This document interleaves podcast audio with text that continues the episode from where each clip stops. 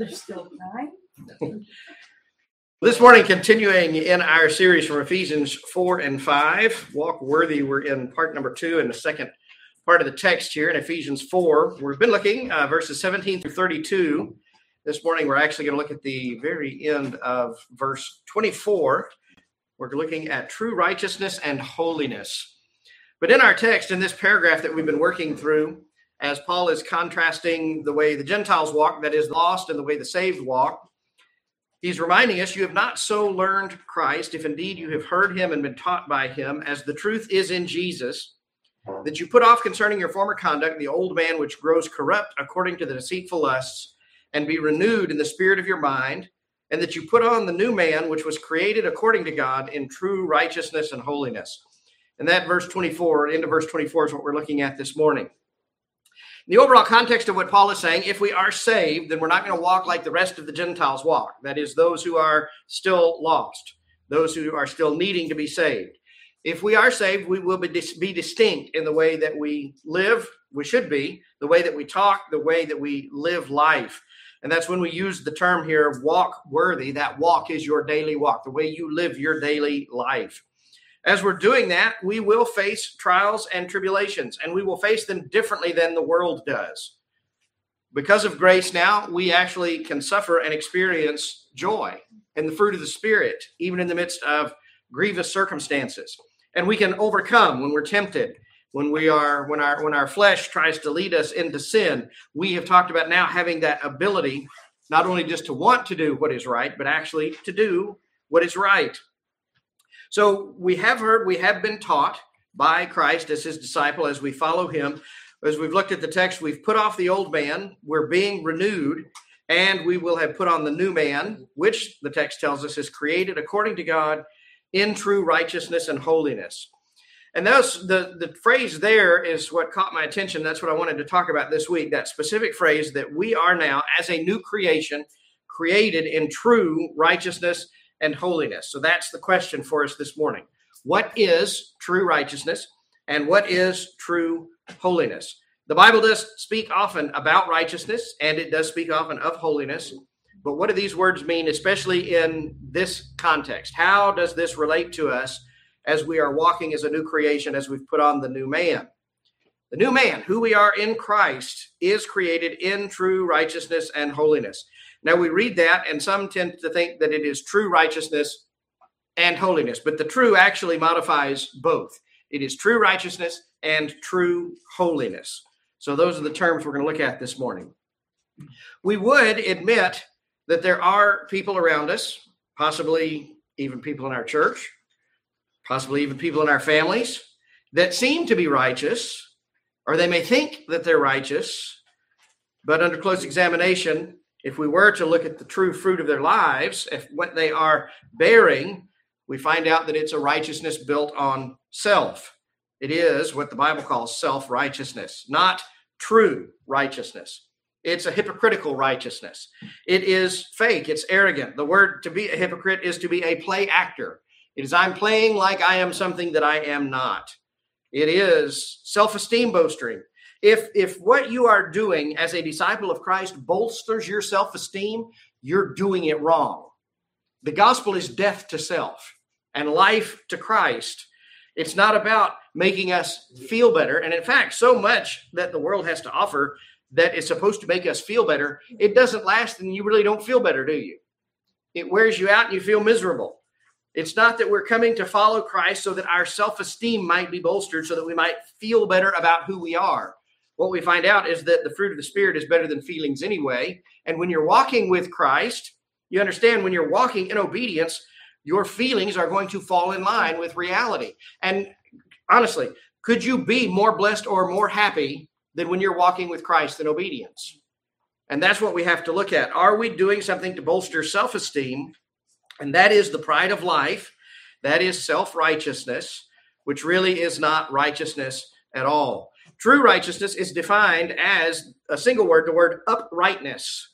And it's as opposed to being crooked or off, it is upright. And the term is taken to mean at its heart that righteousness is the characteristic required of men by God. God requires of us that we be righteous. So this is the standard for us that God sets. Now, how do we measure righteousness? What is God's standard of righteousness? His Son, himself.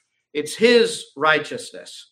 So he expects us to be like him. And if you really want to make your self-esteem feel good, you realize that Jesus says that the goal for us is to be perfect just as our Father in heaven is perfect.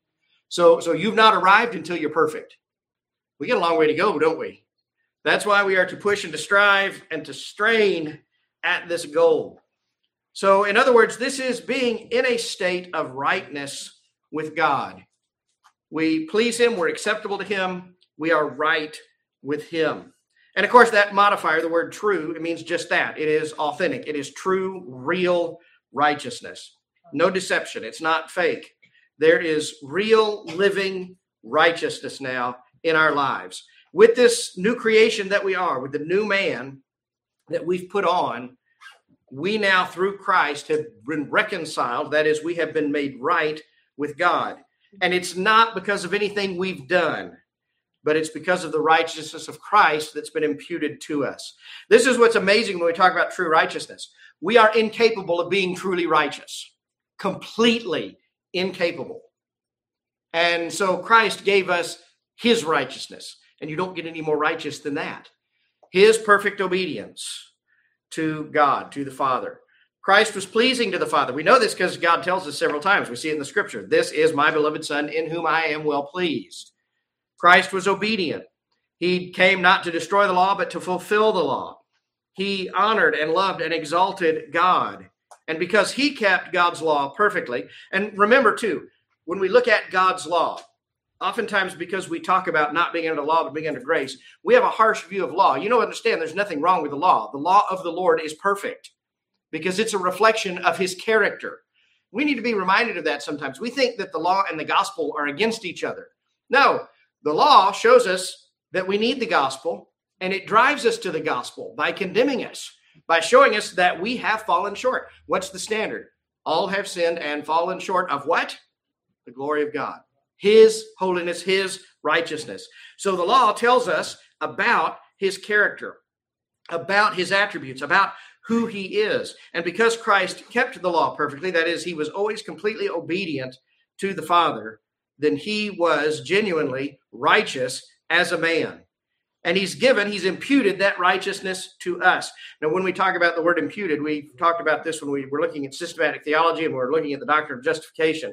There are some, the Catholic teaching, for example, is not that the righteousness of Christ was imputed to us, but that it was infused into us and that it's joined with what we bring. So we bring good works and Christ's righteousness, meld them together and present that to be acceptable to God. And we're still not, so we get to go to purgatory for millions of years. That's not the gospel. The gospel is the true righteousness of Christ that isn't just joined with us. It's given to us as if it is ours. So that now God looks at us and sees the righteousness of his Son. And that, to me, the doctrine of justification has to be the most humbling doctrine because it's God declaring that we're right with him and it's not based on anything that we've done. Exactly the opposite. It's based on what Christ has done and what has been imputed to us because we can't be truly righteous on our own. The best we can do in our attempts to please God without Christ, Isaiah 64:6 says, is an unspeakable and vile pile of rags.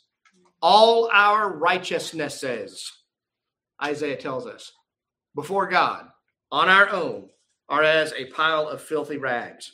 But this new man, the new creation that we are in Christ, has had the righteousness of Christ imputed.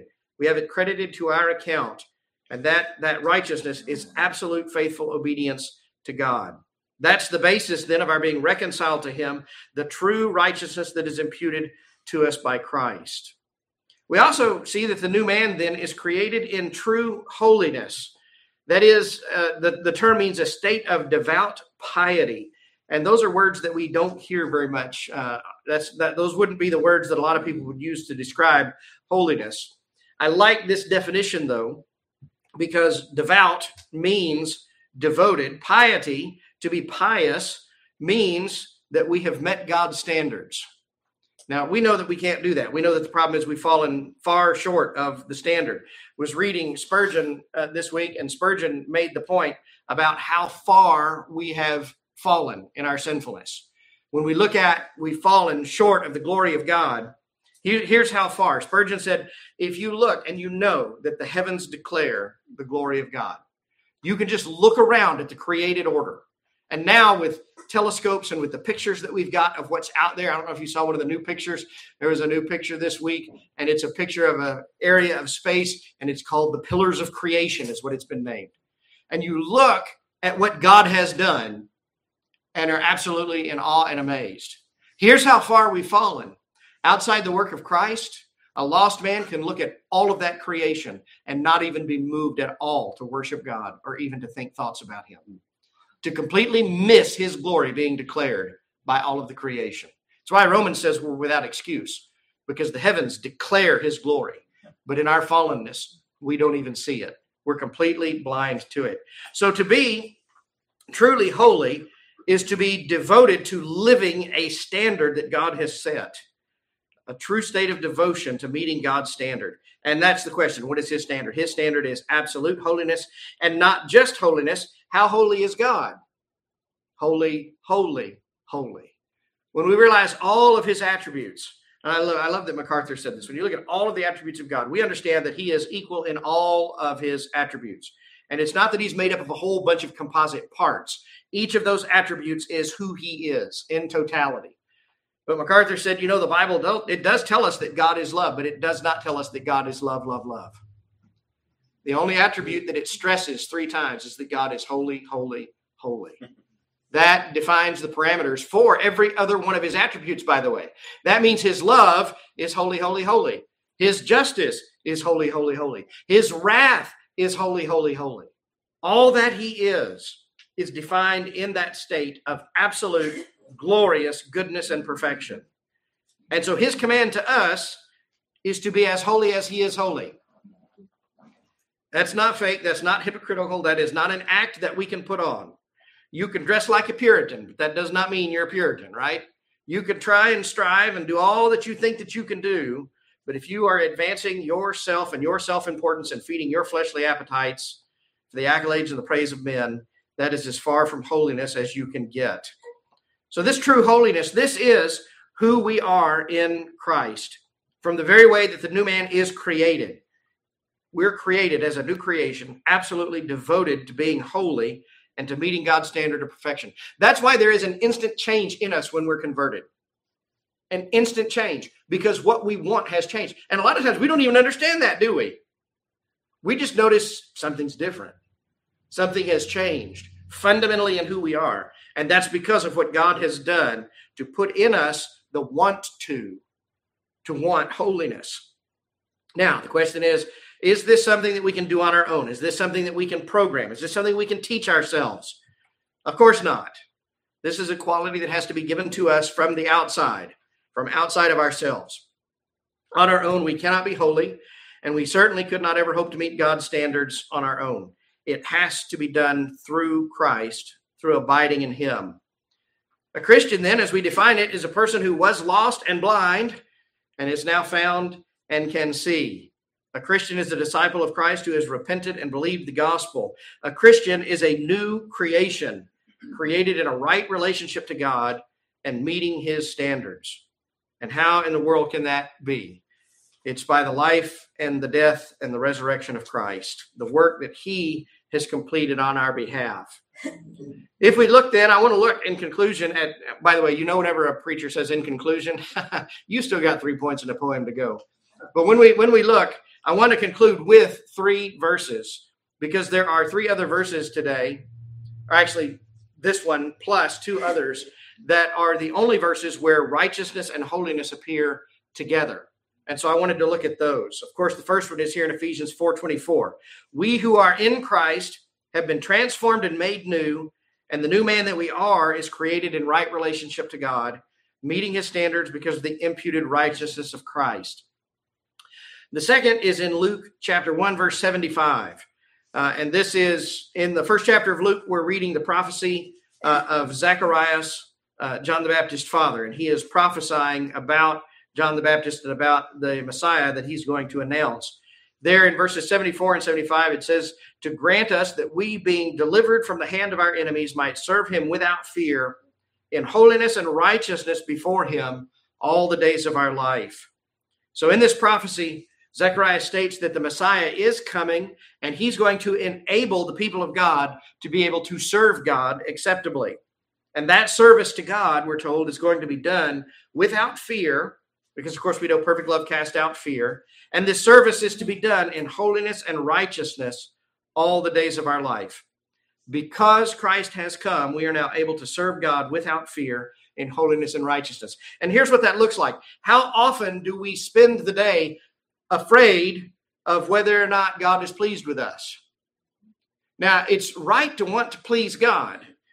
But if we are so motivated by the fact that we think it's going to take what we do to be pleasing to him, we have to be careful, because we can do everything that we possibly can think to do in our own power and be absolutely not pleasing to God at all. Because what does Christ say? Without me, and this is the verse, it's right there. Jesus says this, without me, you can squeak by. Without me, you'll figure something out.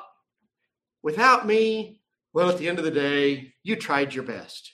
No, what does he say? Without me, you can do nothing. What does that mean we need? Him. We need Christ so that we can live day in and day out without fear, serving God in righteousness and holiness, because then we know it's not our righteousness and it's not our holiness that makes God pleased with us. Why is God pleased with us? Because he's pleased with his son, and all of his son's work has been imputed to us. So him being pleased with Christ means he's pleased with us. Listen, do you know that means God cannot ever be more pleased with you than he already is? Wow. I mean, that's a statement, isn't it? And we think, well, we disappoint him all the time. Well, sure. And you think he doesn't know that? That's why he says, confess, and I'll forgive you and I'll cleanse you from all unrighteousness.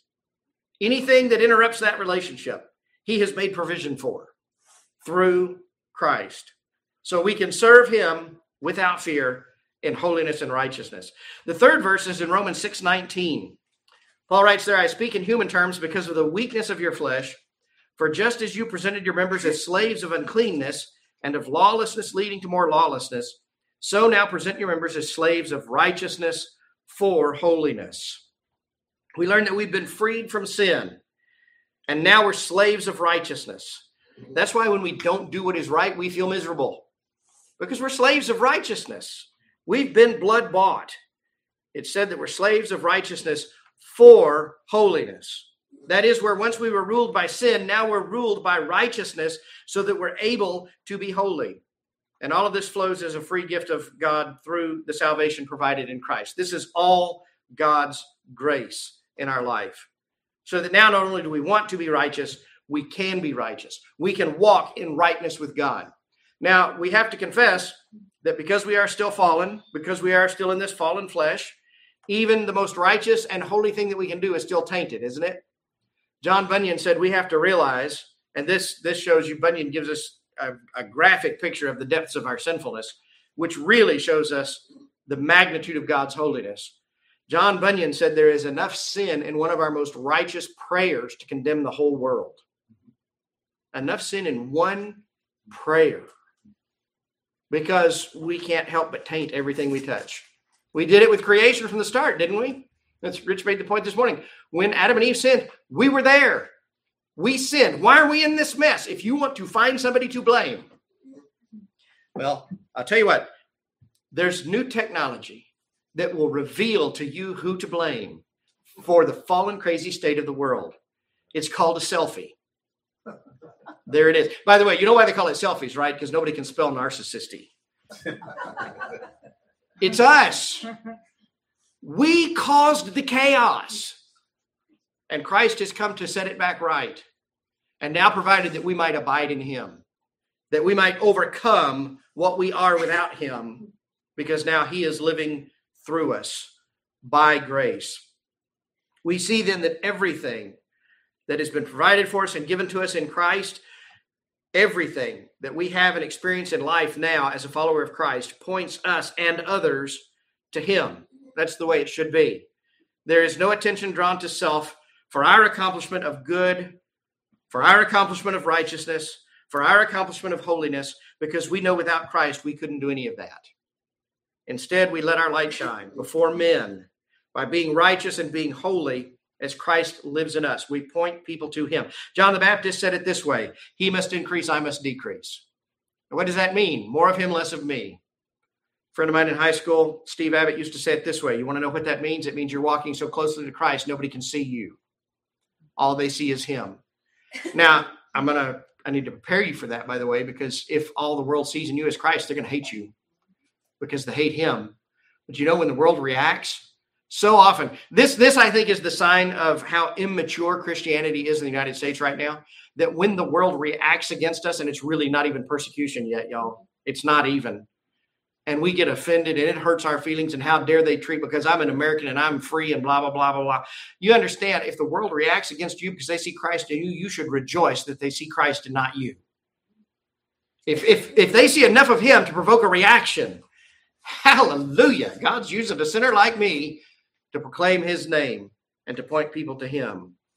We cannot be right with God on our own. We can't be holy on our own.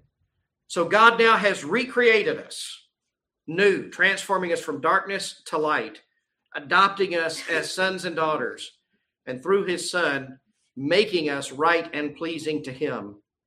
All of that to say this: the Christian life, if true, always points to Christ. A true life of righteousness and holiness does not draw attention to itself. It directs that attention to the source of all righteousness and holiness, to Christ himself. The question is, are you a Christian? If you are, by definition, your life should point people to Christ, to point people to the reality of who he is and to the demands of God that we walk in righteousness and holiness. And how glorious is it that God places a demand on us and then by grace gives us everything we need to obey what he commands. That's the good news. We don't have to go find it. We're going to talk from Matthew 13 about the mysteries of the kingdom of heaven this morning. And you know, finding God's will is not a mystery. It's not a scavenger hunt. It's plain. You know why I think so many people have a hard time finding God's will? Because they don't want to do what is God's will. They would rather think it was something that they can accomplish. Finding and accomplishing God's will. And let's just take one passage of scripture that tells us. See, I said in conclusion 3 verses, but I'm adding another one. In conclusion, one verse that tells us this is the will of God in 1 Thessalonians. This is the will of God, your sanctification. So are you being sanctified today? Probably. You're probably fighting it.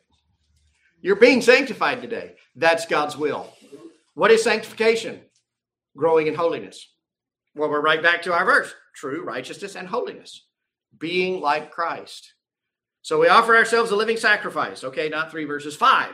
We offer ourselves a living sacrifice, holy and acceptable to God, which, Paul says, is the least you can do.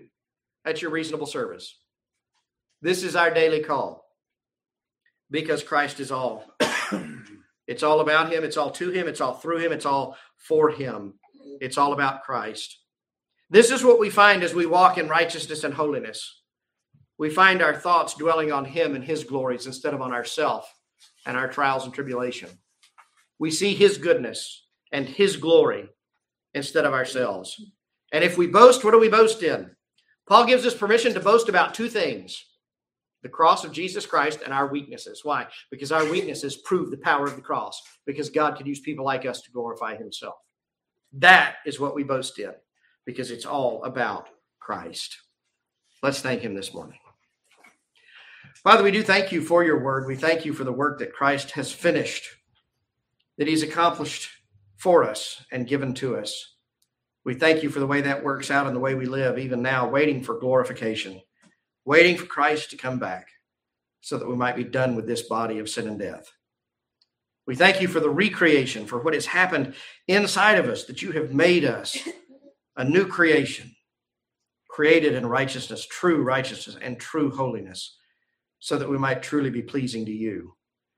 Father, we thank you that everything that you demand of us to be right with you, you give to us by grace freely. that we can't earn it, can't pay for it, how that would cheapen your grace if there's anything that we could do to add to it. It's all your work. It's all your holiness. It's all your righteousness. And you've imputed it to us so that we might have fellowship with you. We thank you for that finished work in Jesus' name. Amen.